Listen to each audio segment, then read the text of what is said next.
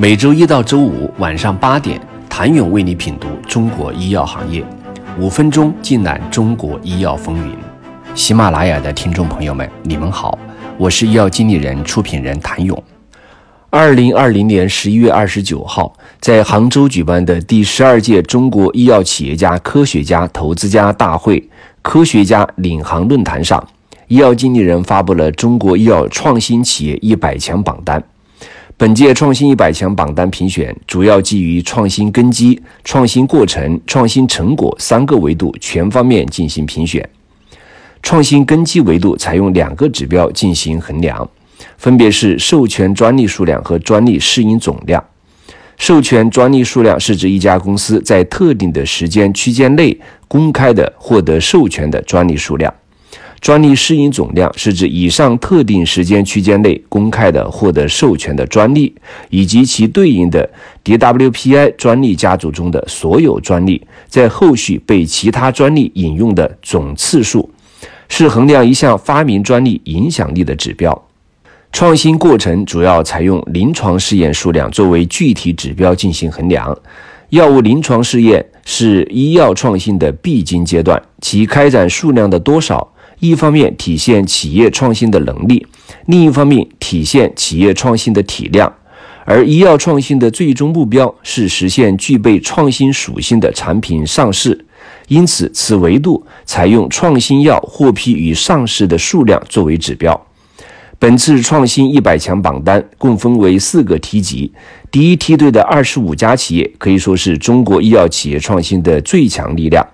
创新一百强企业治疗领域主要集中在胃肠道肿瘤、内分泌、呼吸道疾病等领域。在企业总部所在地分布上，创新一百强企业主要集中在上海、江苏、北京、浙江、广东。榜单中企业的变化成为行业巨变的例证。例如，从企业成立的时间来看，二零一九年榜单显示，成立于两千年前的公司为六十一家。二零二零年这一数字缩减至三十二家。与此同时，二零一零年之后成立的公司由二零一九年的十五家增长到二零一零年的二十八家。与二零一九年相比，二零二零年创新一百强新入围企业三十四家。三十四家公司中，两千年以后成立的公司有三十家，占比为百分之八十八。从中可以看出，两千年以前成立的公司在百强中更迭的速度非常快，凸显了行业的剧烈变化。榜单显示，创新一百强的 TOP 十里，恒瑞、百济、生物制药、石药、信达、君实、复星、贝达药业等企业的临床占到创新一百强里临床数量的一半以上，其中一期临床试验数量占总体的百分之四十八。二期占百分之六十三，三期占百分之五十六，并且头部十家公司所针对的疾病领域较多。从即将上市的新药数量，包括原创新药、改良型新药和生物类似药来看，目前本土药企处于和即将进入上市注册阶段的药品数量是一百一十八个，其中创新一百强公司为八十七个，占到总数的七十三点七三。创新一百强企业显然是引领中国医药创新的重要力量，并正在主导中国医药产业创新。但与全球制药前五的公司相比来看，我国的差距仍然显著。科瑞安数据显示，全球制药前五的公司正在进行临床试验数量总数为两千六百五十九项，中国为五百一十一项。此外，全球制药前五公司任何阶段的临床试验数量都超过一百项，而创新一百强排名前五的公司没有一项临床试验数量超过一百项，而且中国临床研究靶点集中度明显。以 PD-1 为例。二零一九年九月一号到二零二零年九月一号期间，超过五十家公司在此领域进行布局，